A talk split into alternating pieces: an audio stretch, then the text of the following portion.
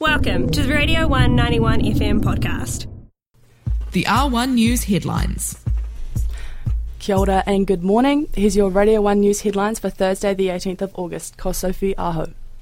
In Nelson, more than 230 homes remain evacuated under a state of emergency after rain and flooding caused by a severe atmospheric river has seen more than 300 millimetres of rainfall in the last 24 hours.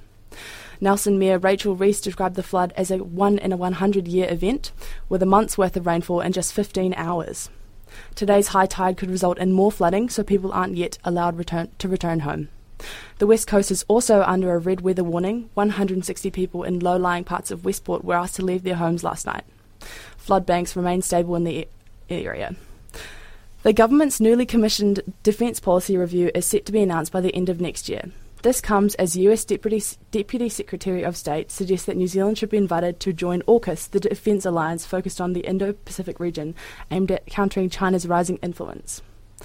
In the nine months since the government's last assessment, relations with China and Russia have become more complicated and the scale of the climate crisis has only intensified.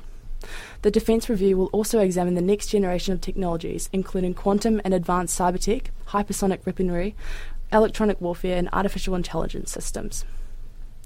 University of Otago chemistry professor Sally Brooker is co leading a green hydrogen research program alongside Germany's Institute of Hydrogen Technology. The government's investing $6 million into green hydrogen research projects over the next three years, aiming to support moves towards a more sustainable, low emissions economy. Professor Brooker says green hydrogen is a key commodity chemical and a carbon zero fuel with the potential to carry and store renewable energy compactly. The challenge is creating a commercially viable material at a lower cost than current, current storage methods. Experts say the partnership is significant, providing new research opportunities between the countries. Next week, OUSA is hosting Politics Week in the main common room. OUSA's annual general meeting is also happening on Tuesday next week. Your best chance to complain, suggest, and have a yarn to your student representatives. Come along to hear about what's in store. If you think that the uni should replace the clock tower's chime with a drum and bass drop, now's your chance to argue for that one. Main common room next week, Monday through Thursday. See you there. Those were your Radio 1 News headlines, and now for the weather.